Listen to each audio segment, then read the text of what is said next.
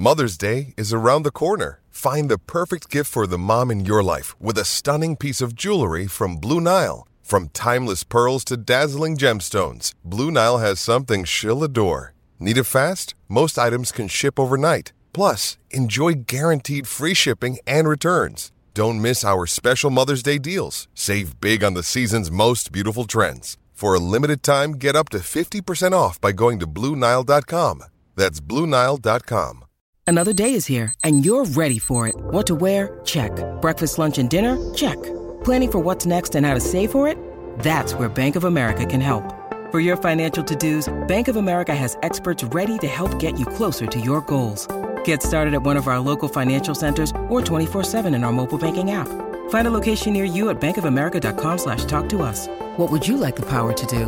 Mobile banking requires downloading the app and is only available for select devices. Message and data rates may apply. Bank of America and a member FDIC.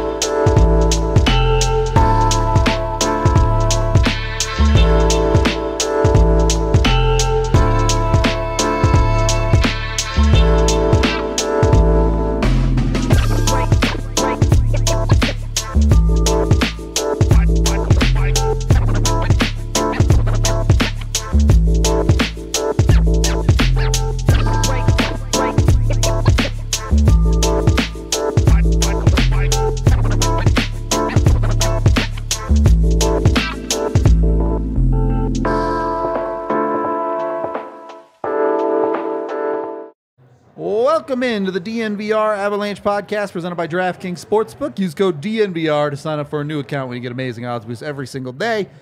Avs pull it out.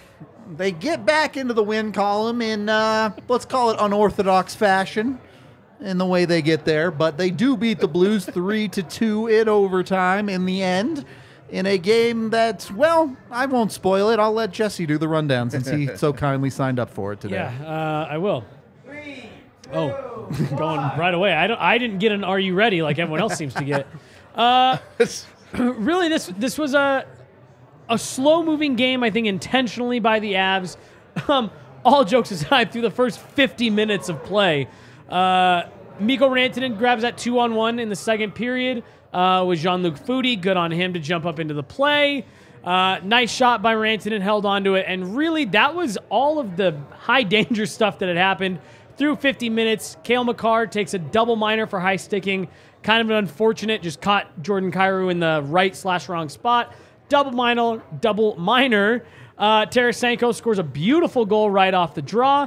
Avs get a power play late, but give the shorthanded goal on a terrible sequence with a horrible turnover right in the neutral zone. Avs score right before the game ends. Mikko Rantanen gets his second of the game. Then 29 seconds into overtime, Mikko Rantanen on the doorstep completes a hat trick for the win.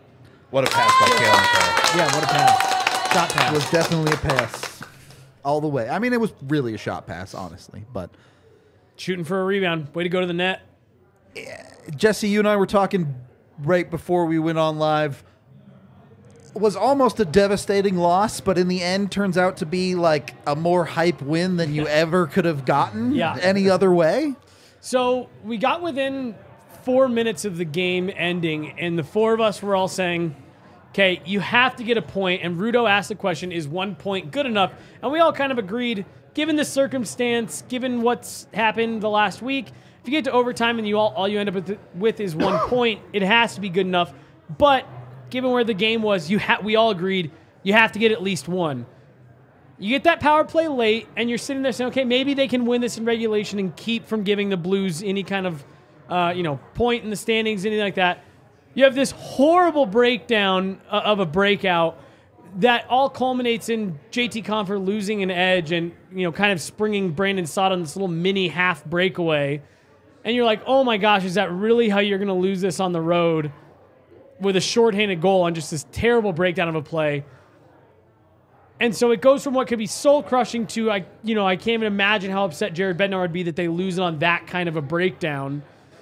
To they call a timeout. The leaders on that bench rally together, and what we've seen the leaders on this team, Nathan MacKinnon, Gabe Landeskog at time, Cale Makar, what we've seen those guys do is say, cool, I'm taking over. We're not losing this game.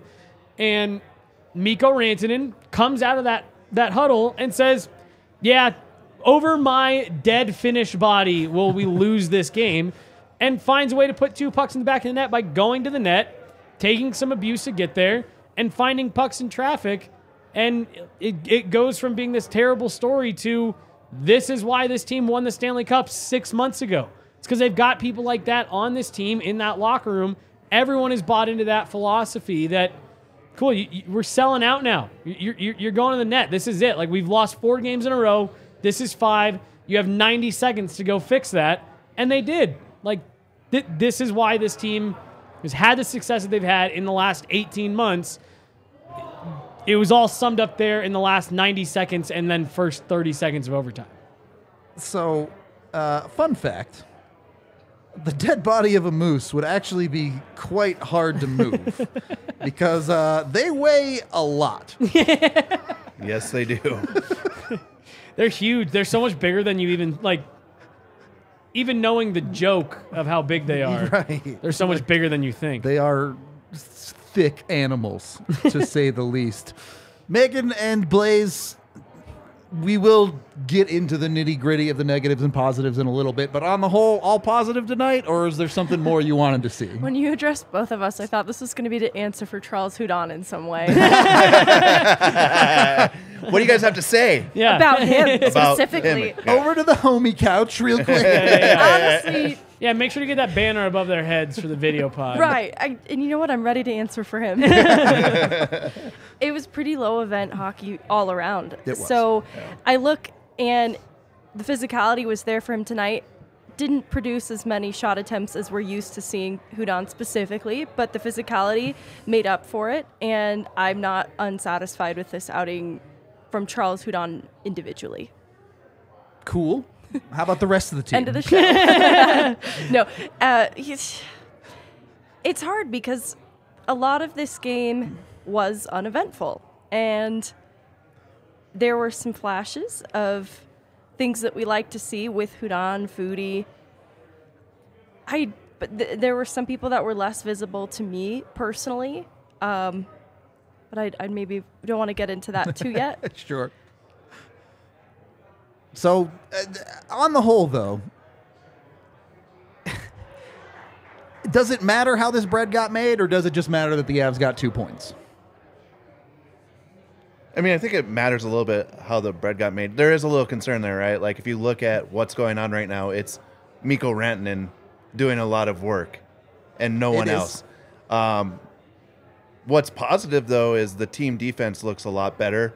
Obviously, they let two goals in. One was a fluke goal that you know JT Compher loses an edge, like like you were talking about. You do that, run it back a hundred times, it happens once. It's- So, Right, right. It's genuinely tough to blame the defense for either goal the Avs gave up, Yeah. I think. So- and, and we'll get to that. Yeah. So uh, we're, I didn't want to. No, that's fine. Go. I'm a man of few words. 'Cause, uh, I, I was gonna say for me, I, I the Mikko Rantanen being the one to get all three goals, like that doesn't bother me in the slightest. I, I really am. I'm just stepping back and looking at. You really don't have any anybody in this lineup that I would say I'm expecting a lot of production out of.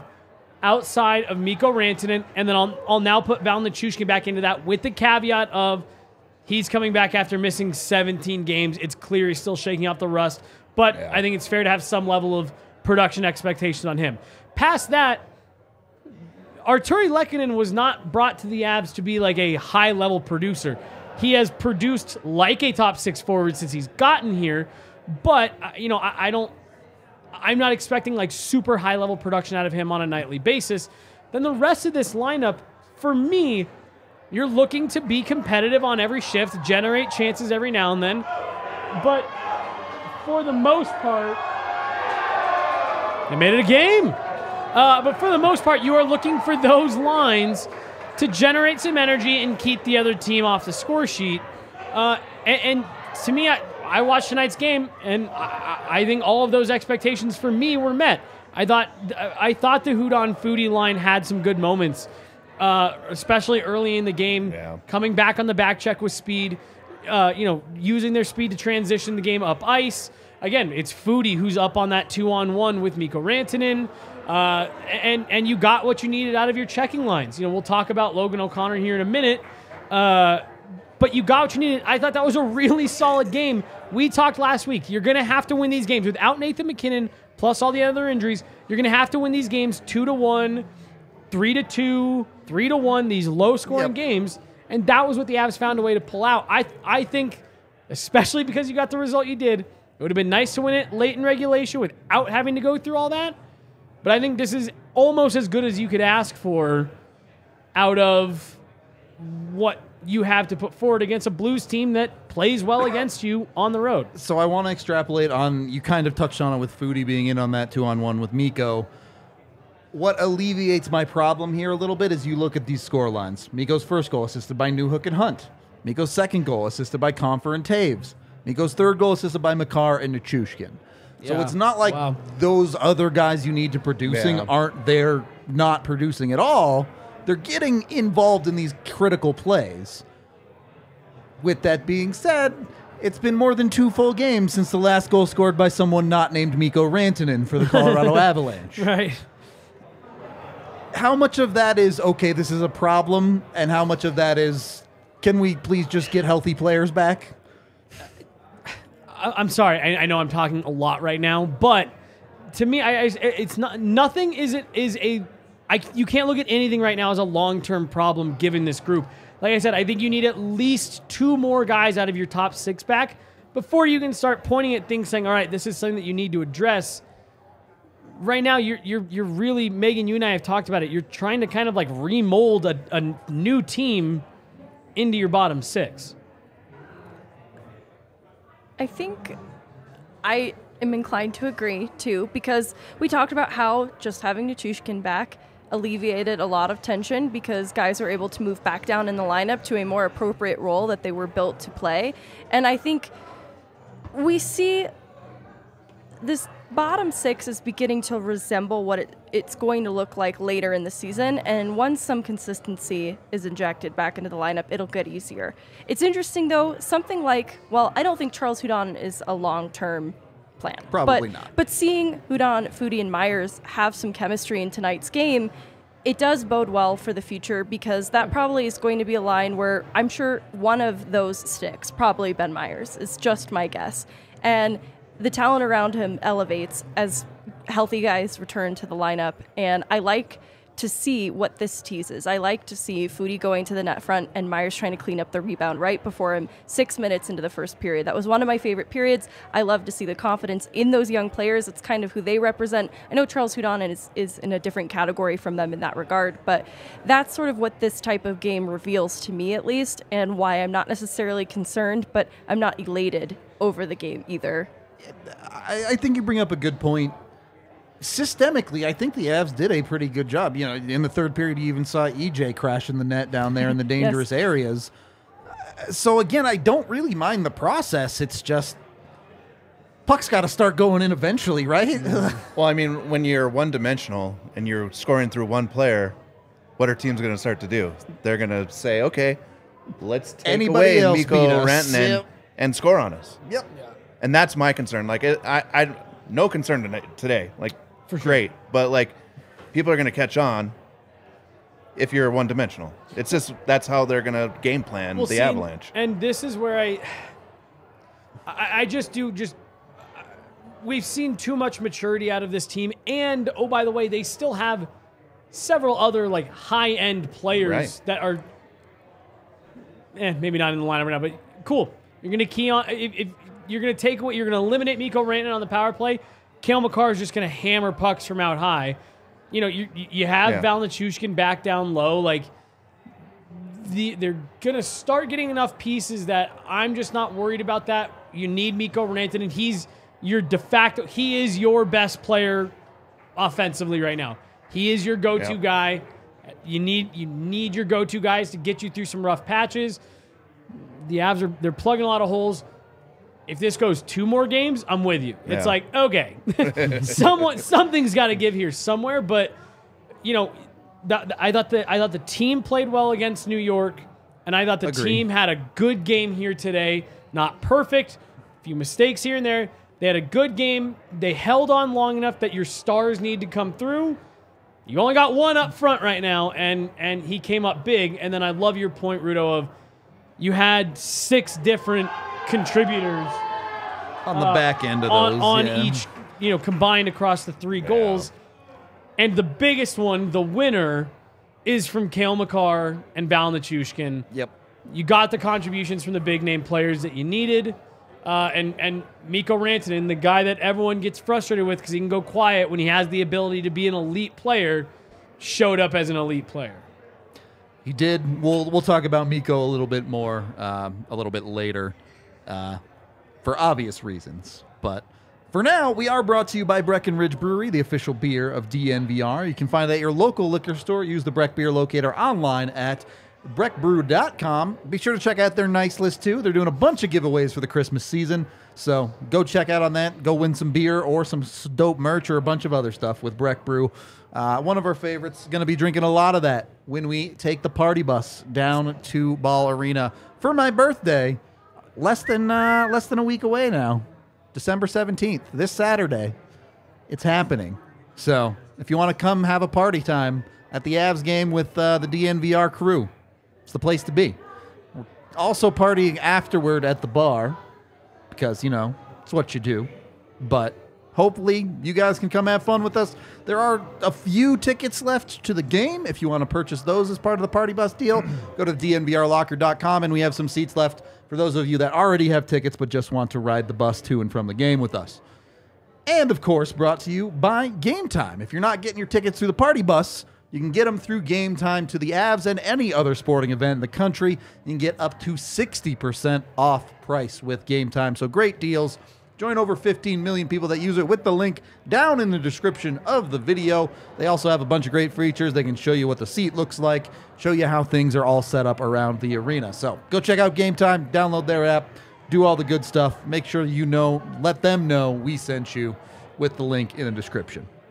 Second period of the DNVR Avalanche podcast presented by DraftKings Sportsbook. First two periods, low event. Are we viewing that as strictly positive? Jesse, I know you were saying that's kind of the way they have to play right now. All good, or would you like to see the Avs be a little bit more aggressive? I really liked the first period too of those two periods, just in terms Yeah. of possession and opportunities generated. So I didn't have a criticism of that. Obviously, in the second, because it is such a low scoring game, that's where you start to have more concerns about how low event it was. Um, and the St. Louis, I don't want to.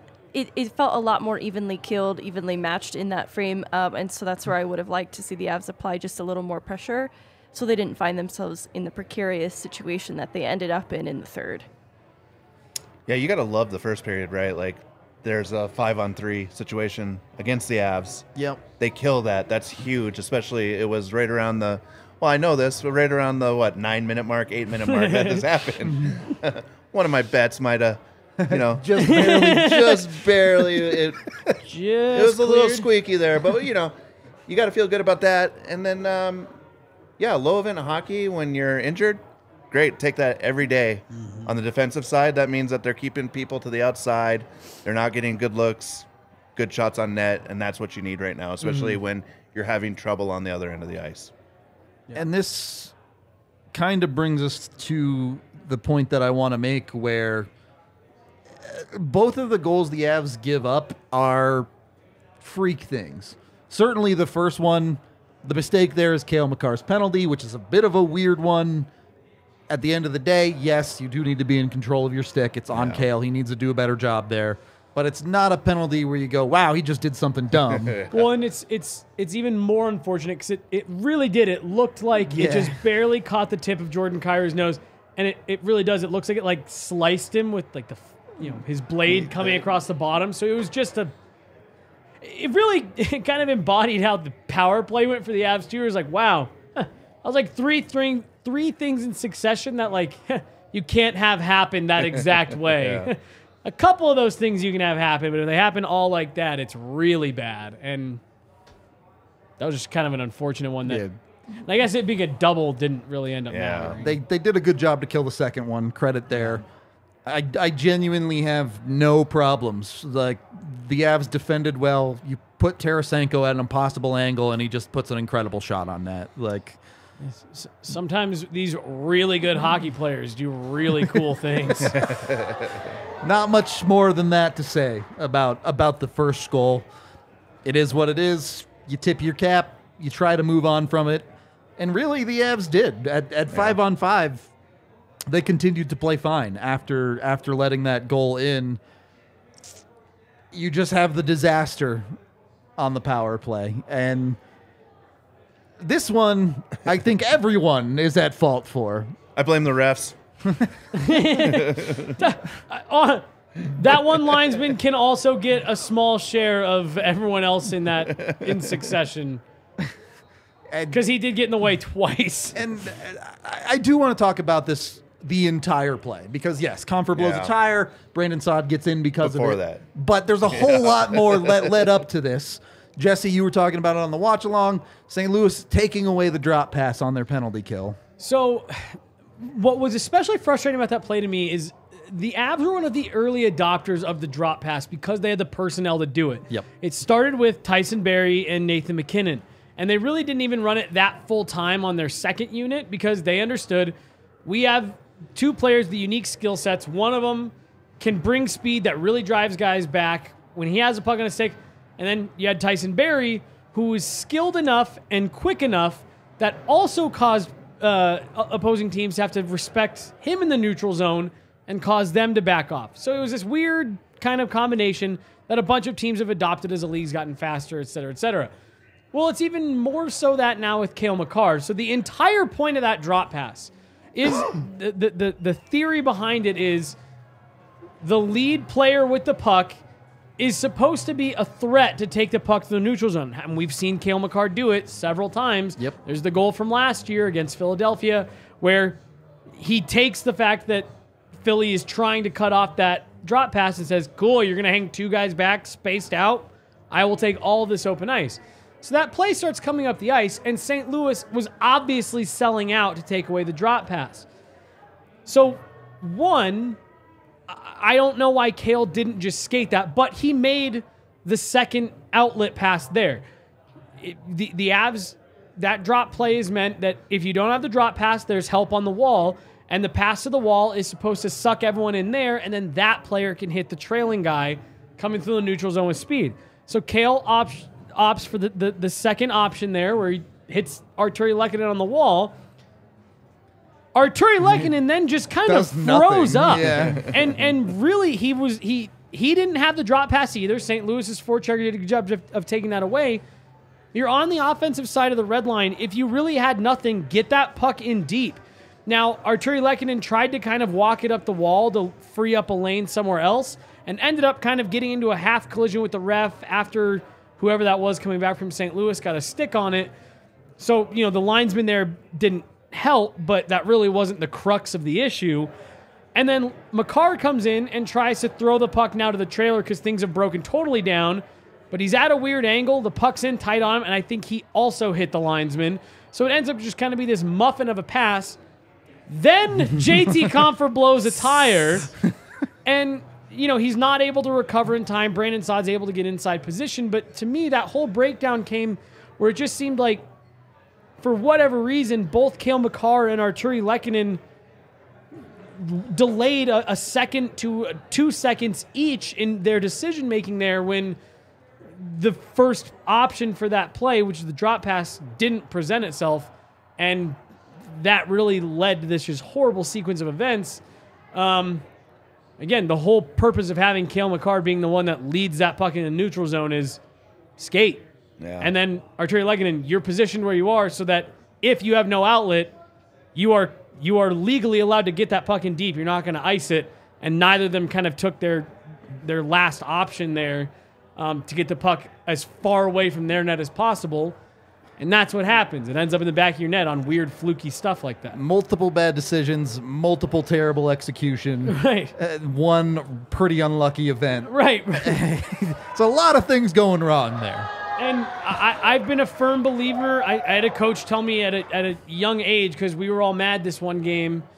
Uh, you know, like it was a team that we we should have beat, and we lost, and we were like, oh well, they got all the bounces. We were just so unlucky. And we had a coach tell us, look, you make your own luck. They outworked you.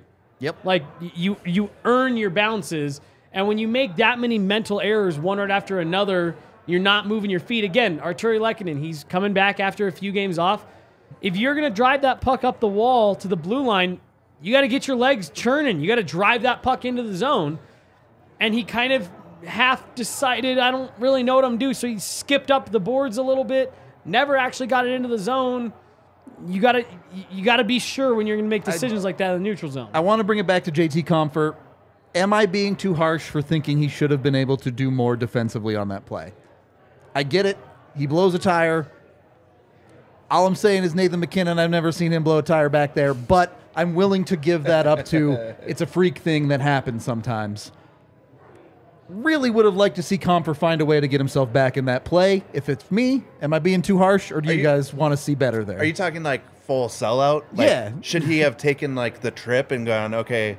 I mean, try something. Don't just get beat clean. I mean, I think he was trying he to. was, That's yeah, hard he was to trying like to get recover. his stick around, but he, yeah, Saad had the inside, and he, I saw him reaching his stick around, but he was trying not to get another penalty drawn. Yeah, and I was just about to talk. Oh, sorry. sorry. No, go Wow, ahead. go so ahead, rude, Blaze. I, I, I'm sorry. Unbelievable. I was just correcting myself. I'm gonna, I'm gonna excuse myself from this pod. Damn, Nick, I thought you were going to say I was just correcting you. I thought you were going to no, no, I was just correcting what you were saying. No, I was just talking. Oh. I was about to say like, look at what the Avs do. Like Brandon Saad hasn't been. He's been real quiet this year, and then that happened, and he got the goal. The, Yeah. What Of- happens? Of right? course, it's Saad. Yeah, of course it is. Yeah. Uh, so no, no real problems with Compher then, other than unlucky blow skate. I mean, yeah, it is unlucky. Like that happens. Like your skate goes out from underneath you. You're on ice. Mm-hmm. Even the best players in the world, that has happened to them.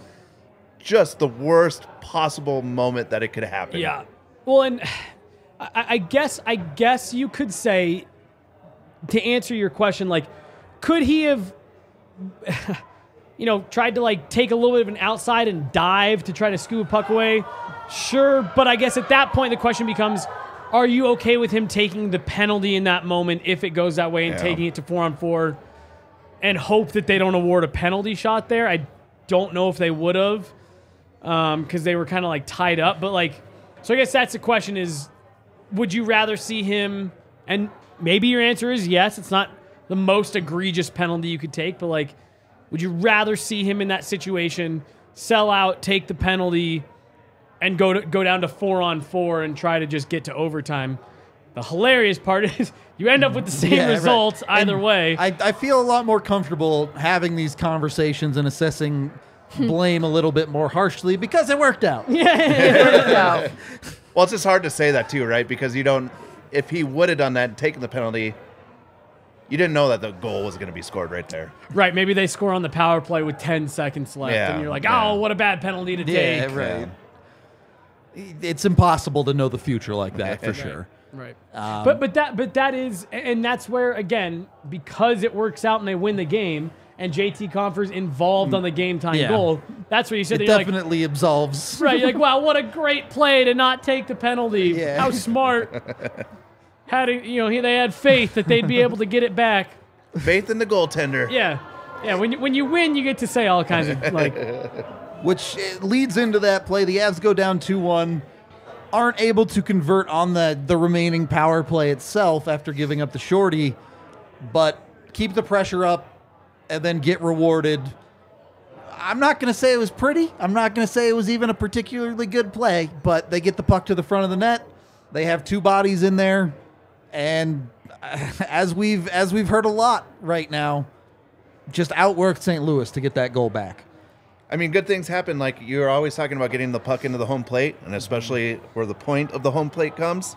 Good things happen. I mean, it wasn't good, right? Like the puck hit JT Compher in the chest, hand region area, bounced down, and just a lucky little melee behind Binnington there to have them score. yeah. And, and, and it is, it's, it's everything. Oh, I'm so sorry, Megan. No, Go no, no. It's okay. I don't have much to say. Go, go, go, go. I was just gonna say, I think too, this is why Compher not taking a penalty to defend against Saad is important because they're able to control possession in the zone the way that they do mm. for this tying goal because of the expiration of the power play and just mm-hmm. being able to apply more pressure in the offensive zone. That was Yeah, it. yeah, you're Yeah. not you're not down to four on four. And I don't. Yeah, I don't know. It's a guarantee that they can sustain zone pressure. Then, if mm-hmm. it's four on four, they're defending against. Yeah.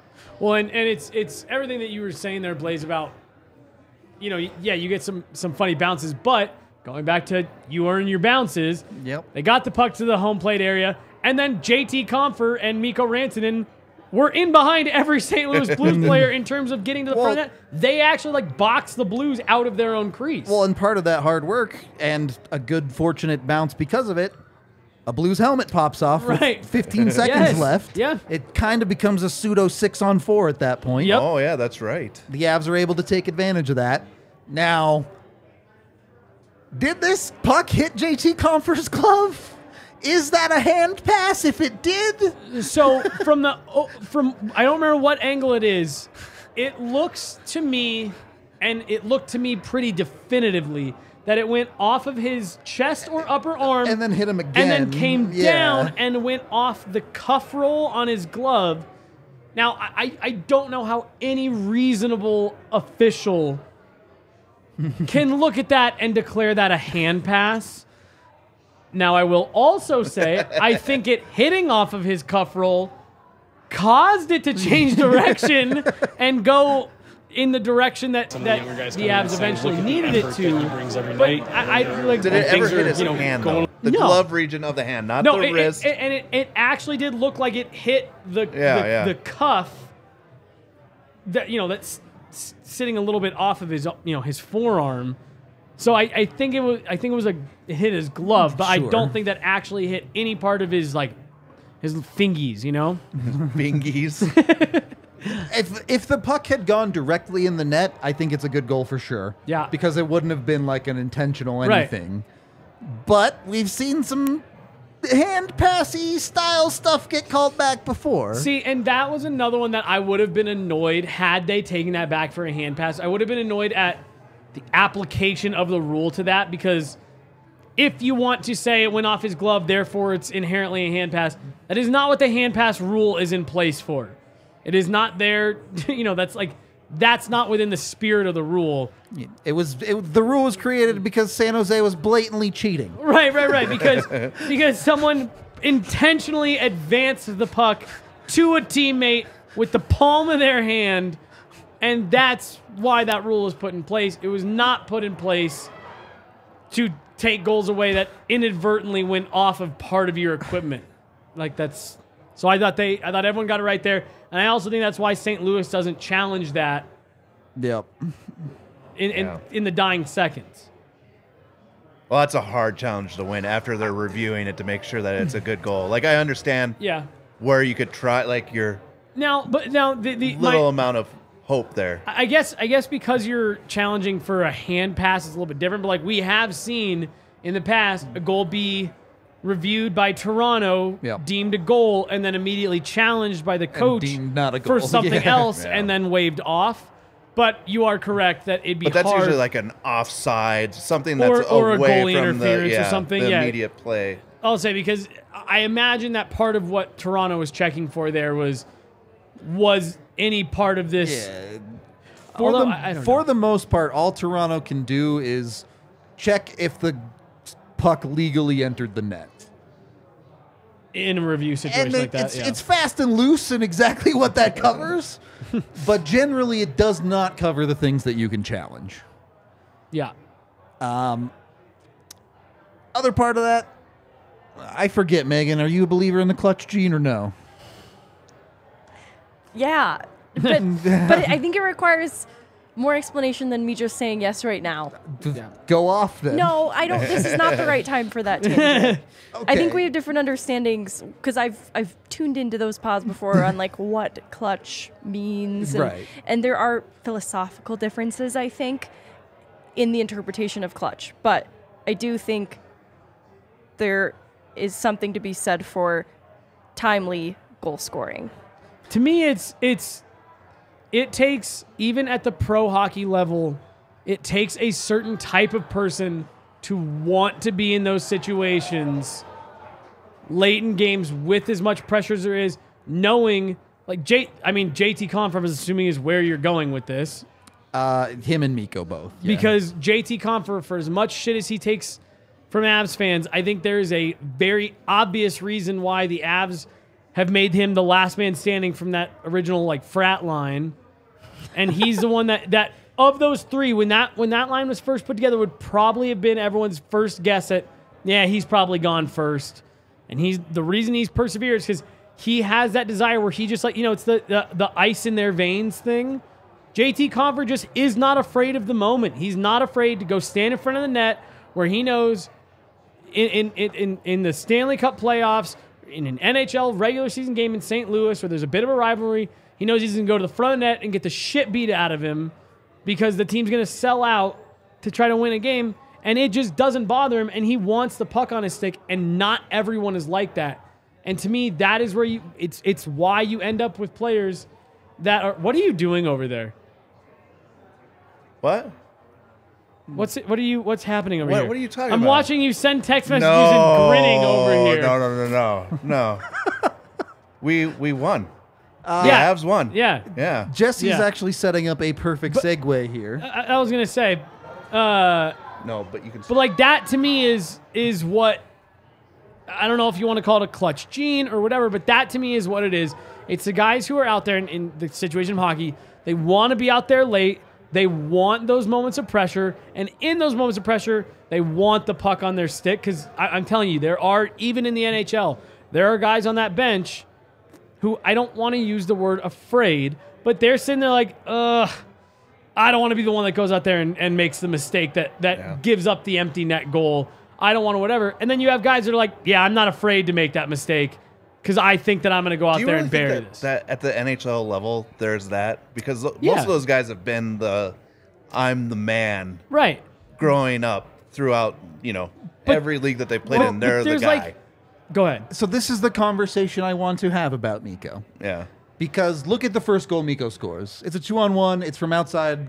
Unbelievable shot. He's got all the talent in the world. But you compare that goal to the goals he ends up scoring later in this game. This is not casual, floaty, I'm going to be a Yeah. all skill, no physicality player. The Mikko who's just a beast and is going to stand in the crease and no one can knock him over shows up. And look, I get it with the room that the Avs have, certainly vocally, Mikko isn't really a leader in that room as much as guys like Landy or EJ or even Cogliano. But him being the star that's healthy on the team right now, he needs to do that and lead by example. Yeah. How important was it for Mikko, not even to score the hat trick and help the Avs win the games, but show the effort level required here?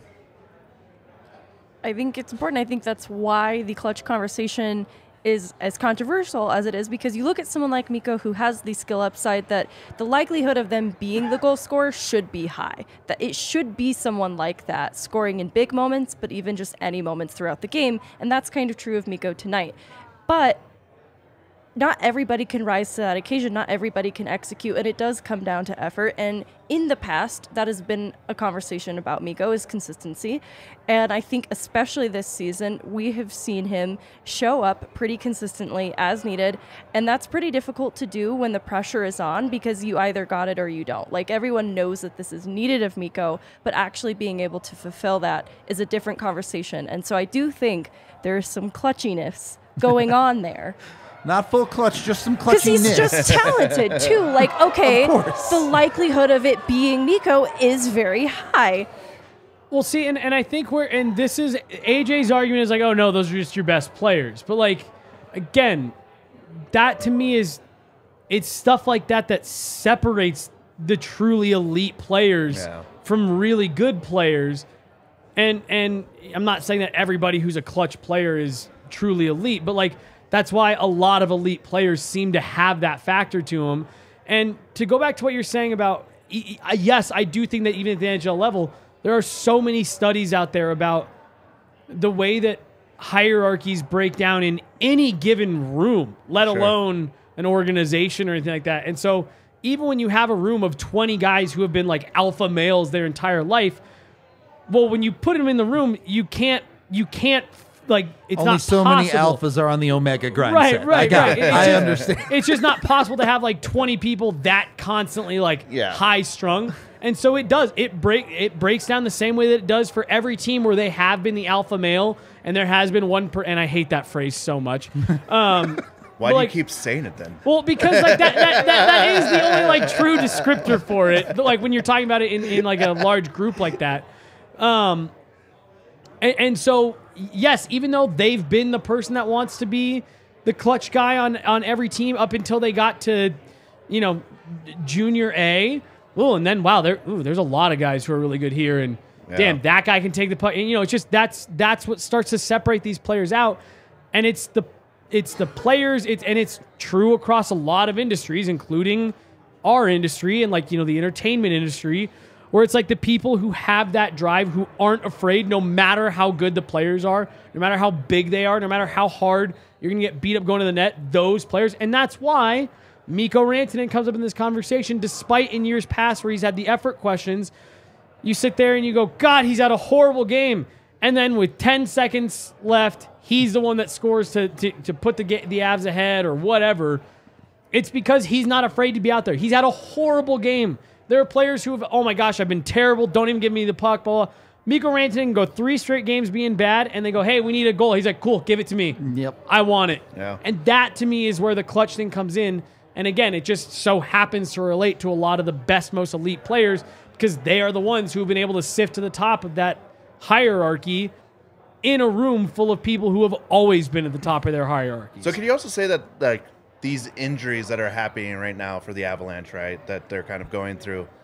This there's a positive in it for Mikko Rantanen, which is that belief that he can carry the team on his back, that he can be the shooter, that he doesn't always have to defer, that he is that guy because he doesn't have Nathan MacKinnon on that line with him. Like you've seen him split him up before, yeah. but he there's a lot of de- always deferring to the other players from Mikko, which you know we there's been a, a few times where we're screaming at him to shoot it and he's deferring, giving the pass. Made so. us shoot it, guys, at times, Mikko. yeah, I, I mean, I think it's one of those things that this is why you've seen the Avs try him at 2C, right? Yeah. It's it's what you've seen now over the last three, four games where it's like it's in there. Yeah. And I will also say, we talked about it, this was a couple weeks ago. Mikko Rantanen did a, a segment in Finland with the Avs social media crew. And he talked about it in there, and Artturi Lehkonen talked about it in there, that Mikko Rantanen had a really late in life, really Yeah. crazy growth spurt where he grew over a foot from his age like 17 to 18 year. And he said, it took me, it, it's taken me, he said, several years to get yeah. readjusted to my size. Think about that. You're you're a, you're a high end hockey player advancing through the ranks. You know how you play, the way that you you play with the puck on your stick. It's it's a wonder. It's not a wonder why he really when he first came to pro hockey in North America, everyone was like, why doesn't this kid use his size? He's six six, going on six seven, and he plays like he's you know five ten. Well, come to find out, because 18 months before that, He was was, five ten. Like, you know, he, like he's a small dude, and and he grew into this you know huge guy in a summer, and it's now taken him. He's still a relatively young guy. I think he's like 25, 26. This is what Those he was go down texting there. about. Those go down there. No, they're all. Hey, you can leave it Hey. there. It will go to Are, waste. are these actual Jaeger? Or are they my, my coffee? entire life, I've never given into peer pressure once. It's not going Is to it the start now. Jaeger I'm telling you this. come on, Specifically? Jesse. No, it's Do just it. shots. I'm not 16 anymore. I'm just not interested. Oh, Okay. What does that mean? It means you got someone has an extra shot to take, is what that Rudo, means. Rudo looks like he needs an I extra gotta drive home. It's not happening. Cheers. You're the one who ordered these. Hey, it's winner shot. It's tradition. Winners. yeah, it is a it is a tradition for you guys.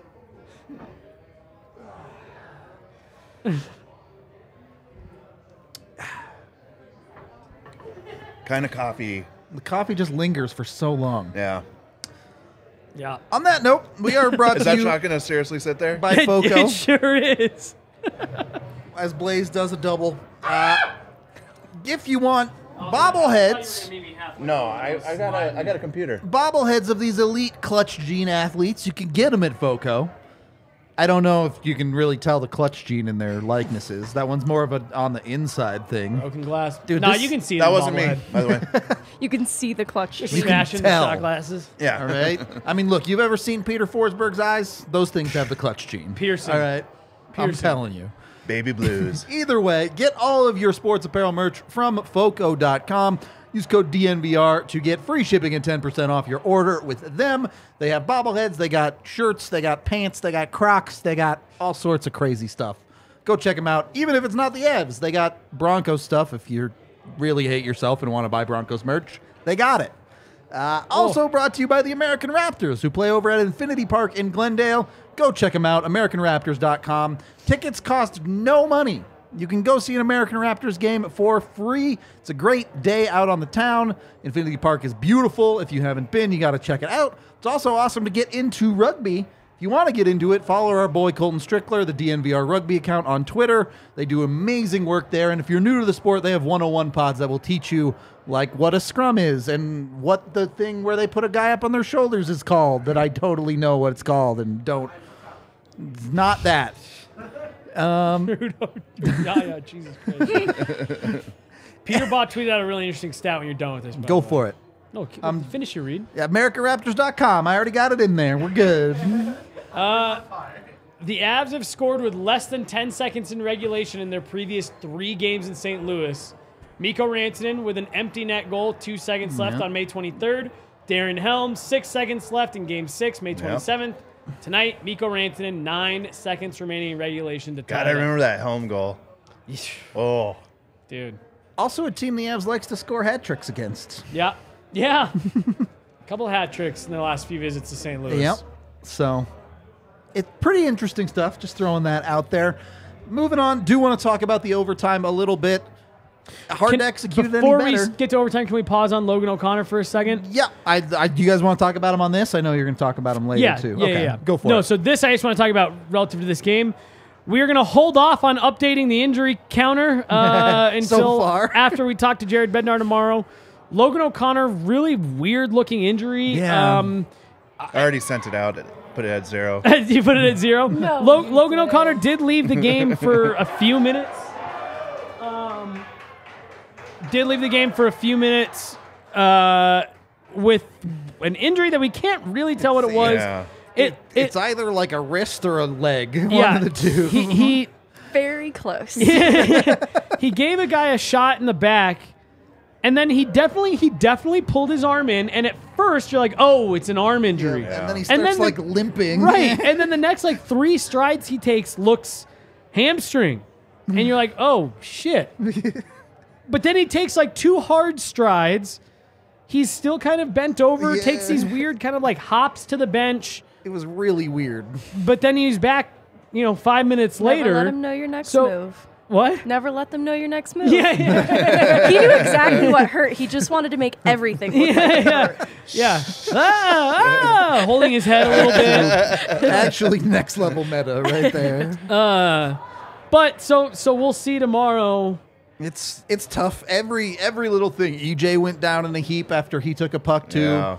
Avs are on edge right now when it comes to the injuries. It's tough. Yeah, yeah. But Well, every okay. little thing is being examined through a microscope. You're like, I- oh, what's I going have- on here? I have to point out, I did post the the question in Jerry Bednar's response last week, uh, and I may actually have you pull it for our show later, where he specifically sh- calls out or shouts out the training staff and the medical team, how they're the hardest working people in the building right now. They're doing an unbelievable job getting these guys back to health and blah, blah, blah, blah. And I just thought that was so gosh darn funny for all the people out there that blame all of these. Like, had Logan O'Connor gone to the uh, dressing room with an injury there, it's like, that's an insane fluke injury. or had he stayed out with an injury there. Maybe they need to do more stretches before. right. forget forget a trainer. They need to hire a surgeon to do like put biological steel into these Yeah. people's bodies. Yeah, Oh, into their- yeah, Wolverine just- style. Yeah, All right, yeah, I, yeah, like this. I like where this is headed now. Yeah, yeah, yeah. You just gotta you gotta figure out the scientists that made Wol- yeah, yeah, that made Logan into Wolverine. exactly. and You need a get card. You need a card reader before the games. Yeah, yeah, crystal yeah. ball. Yeah, Make sure everything's going to be good. If Yeah. they say anything's going to be bad, that person sits. replace your bones with metal, self healing, and then they're fine. And until the training staff's doing that, I'm blaming them. Damn it. Getting back to the overtime, perfectly executed overtime, pretty much top to bottom. The Avs get the puck early. We talked about it on the watch long. With Lecky back, the Avs felt comfortable running Mikko and Nuke together with Cale instead of a 2D setup. The second line would have been Compher and Lecky. yeah. Didn't have to get there though because the Avs done did good. Uh, again, Mikko, the guy in front of the net. I, I don't have a ton to break down here. Anything, uh, anything you guys want to add? Play runs through Cale Makar. True. I mean, it, it's again, this is the IQ level of Cale Makar. Like he could have walked in and tried to take a top shot, gone top shelf to the right of Binnington, but he doesn't. He sees what's going on in front of him, sees that he's got a, a player and Mikko Rantanen on the other side of the of the net there, and just makes a really nice shot pass off the pads, gets a weird bounce, hits Mikko in the skate. It might have hit the Uh, defenseman. see, I thought I skates. thought Binnington made the stop, and then I thought Mikko just stop. kicked it to himself. Yeah, he made the stop, but I- it, I don't know if he meant to, but it hits his Did skate. he kick it to himself? It almost looked like Binnington stops it. It goes off the skate. It looks like it might go off Binnington again. and then just land in front of Mikko. Yeah, because it was kind of like f- the puck was flopping and then he just So- slams it in. I- I asked Mikko, or I'm sorry, a, a few weeks ago we talked on the show about it looked like there had been a philosophy change to the Avs at three on three overtime. I meant to ask Jared about it for like a week, and Megan finally got tired of waiting for me to ask and just did it for me because I kept forgetting. So we asked Jared, and he he said yes, but no. He was like, no, this is something we've been talking about for years about to focus on possession, but now we're seeing it execute a little bit better. And so I asked Cale Makar about it a couple nights ago. Russell Wilson is unconscious. Oh, man. Yikes. That was scary to look over and see. Yeah. He was out. Yeah, Yep, he, that's bad. he was out cold. Yeah, do not let that dude stay in the game. Um, and and a couple nights ago they lose against the Rangers in a shootout, but they held the puck for like ninety percent of overtime. So I asked Cale after the game, "What has changed? What are you guys doing different?" And he said, "Look, we just look at overtime now. It's it's all possession. We want the puck." Even if you're not generating something, you're tiring out their guys. And he was making the, the you know the allusion to if we have the puck, we can get changes. We are dictating what's happening, and they have to follow what we're doing. And so that seems like what they're really trying to embrace. And you saw it again tonight. And it just, you have, I- I've always thought, I, I've hated the conversation about Nathan MacKinnon's not a smart player in overtime. I think he's a really smart player. I just think he really likes to push the play up ice. and now that I think this team is saying, Bad take. we're going to slow it down. No, I'm saying not necessarily in overtime. I'm just saying I think he's a smart player in general. Generally, yes. And, and, and I, agree. I think but he he's gotten carried away trying to capture that open ice in overtime. And now the team is saying, slow it down. We're all really smart, talented, skilled players. Slow it down and exploit that.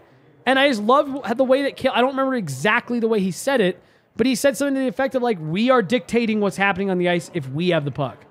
Yep. I mean, MacKinnon is a like alpha male, right? You're the worst. I hate you so much. Megan, what were you going to say?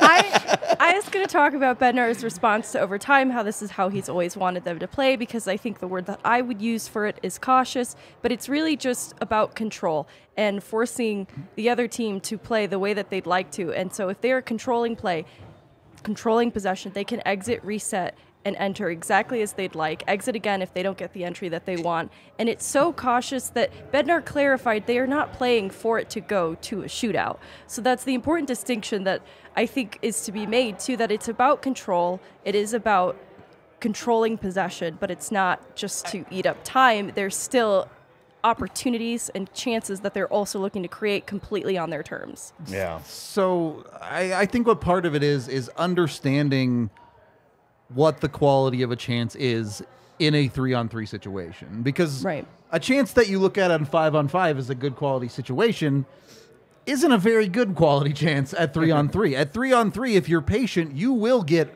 a genuine grade A chance if you hold on to the puck. You want eventually. a, a 60-40 situation. Right, Yeah. right. Instead of like, oh well, you know, you had a little bit of room and Yeah. you took the shot. Yeah. So he was talking about young players, but I think it weirdly applies to the Avs as a whole, specifically pertaining to overtime and the little bit of a change we've seen here.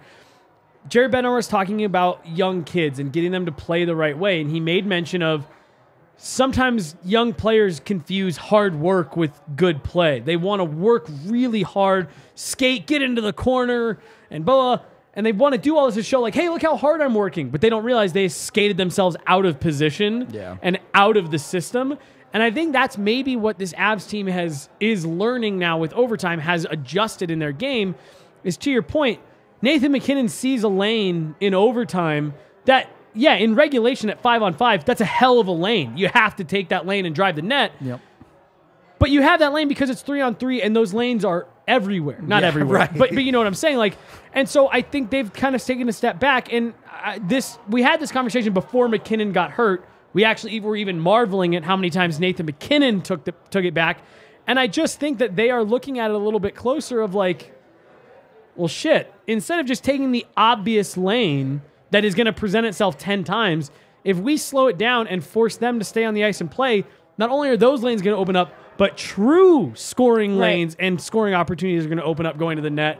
And I just think it's been, yeah, that like what Jared Bednar told you, Megan. Like, no, this has been what we've been trying to do for a long time, but it's just, it's finally clicked with everyone. And they're not just trying to outskill everybody. They're saying, we have the skill, we also have the smarts, hold the puck, and you'll get your chances. Be dangerous. Some of that Yeah. some of that too is probably having Jared Bednar has to deprogram these players from backyard pickup hockey Right. because that's three on three hockey and you're just going all the time. If Yeah. you have a chance, you're going. You're not thinking about possession. So it's really like you've got to learn the system of how to play correct three on three. When your whole life you've been playing three on three Full YOLO. sorry, Yeah. balls out. Like Yeah, that, yeah, you yeah, know, yeah. balls to the wall hockey where Yeah. it's just like, I'm gonna show this kid up. Right. Instead of like a more Structured hockey game. structured three on three Well- hockey, well, which is not taught. so let's go back When to you're the younger. let's go back to the clutch thing, right? And and about the the the players who who want to be on the ice. Those are typically players that they want to be out there, so they want to make the big play. Yep. Yeah. And again, if you're if you're a player like that and you get out there and to your point, Blaze, you see all that open ice, and your Yeah. your brain just makes that connection. Oh, I've played pickup before. Like I've played drop in. Yeah, go, This go, is- go. This is gonna be sick. Look at all there, this ice there is. And when you're a good player like Nathan MacKinnon, it's really easy for me to understand why he like he makes these plays. It's like, well, why would you do that? To him, it's like I've never not made that play with that much open ice in front of me. I would never in my life not shoot that puck. But after now the tenth time of it ripping around the glass, it's it's clicked to this whole team of like, yes, that is a that's a nice lane you got to the net. Stop though. We'll get you a better one. as as we start wrapping the show up, if it's not obvious, Mikko Rantanen is of course getting our king of the game. Uh, the man pulled a hat trick out of nowhere in the last 40 seconds of this hockey game, essentially, uh, to tie it and then ultimately to win it. Again, just wanted to reference two of his goals come from him being, yes, I am large and you cannot move me out of the net front area not exactly super high skill, but what was necessary for the Avs tonight. Uh, I I don't have a ton else to say. I know we got a su- couple super chats here. Two dollars from Vaguely Sober, who vaguely sober. I can say Vaguely we're Vober. yeah. I, I'm vaguely sober at this point. Uh, a dub for Lil Brizzy. I love it. Heart DNVR. And then $2 from Kevin who says the moose. Uh yeah, it's uh it's the month of Mikko, as they say. At this point. But Merry Avs take Christmas. a Avs take a dub. They're back in the win column. I, I- honestly, it's hard not to feel pretty good about them. You were, you know, razor thin margin from feeling real bad about this hockey Yeah. game, but it ended up okay. Look, this next week after this game, this should be a week of W's for the Avalanche. Given That's the the expectation now. competition, Yeah, kind of. With the competition, yes, absolutely.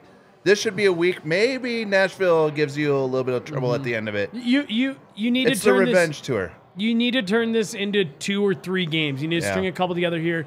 And you're right. You have the next couple opponents that you should be able to do it. Nashville, depending on what this lineup looks like. Yeah, in a week from now, like it could be. If you're getting. Rodriguez and Helm back, I'm yeah, with you. Yeah. If not, I'm willing to say you want to go two and one this week, get you three out of four wins, and you're back to feeling much, much, much better, knowing that some help is actually on the way.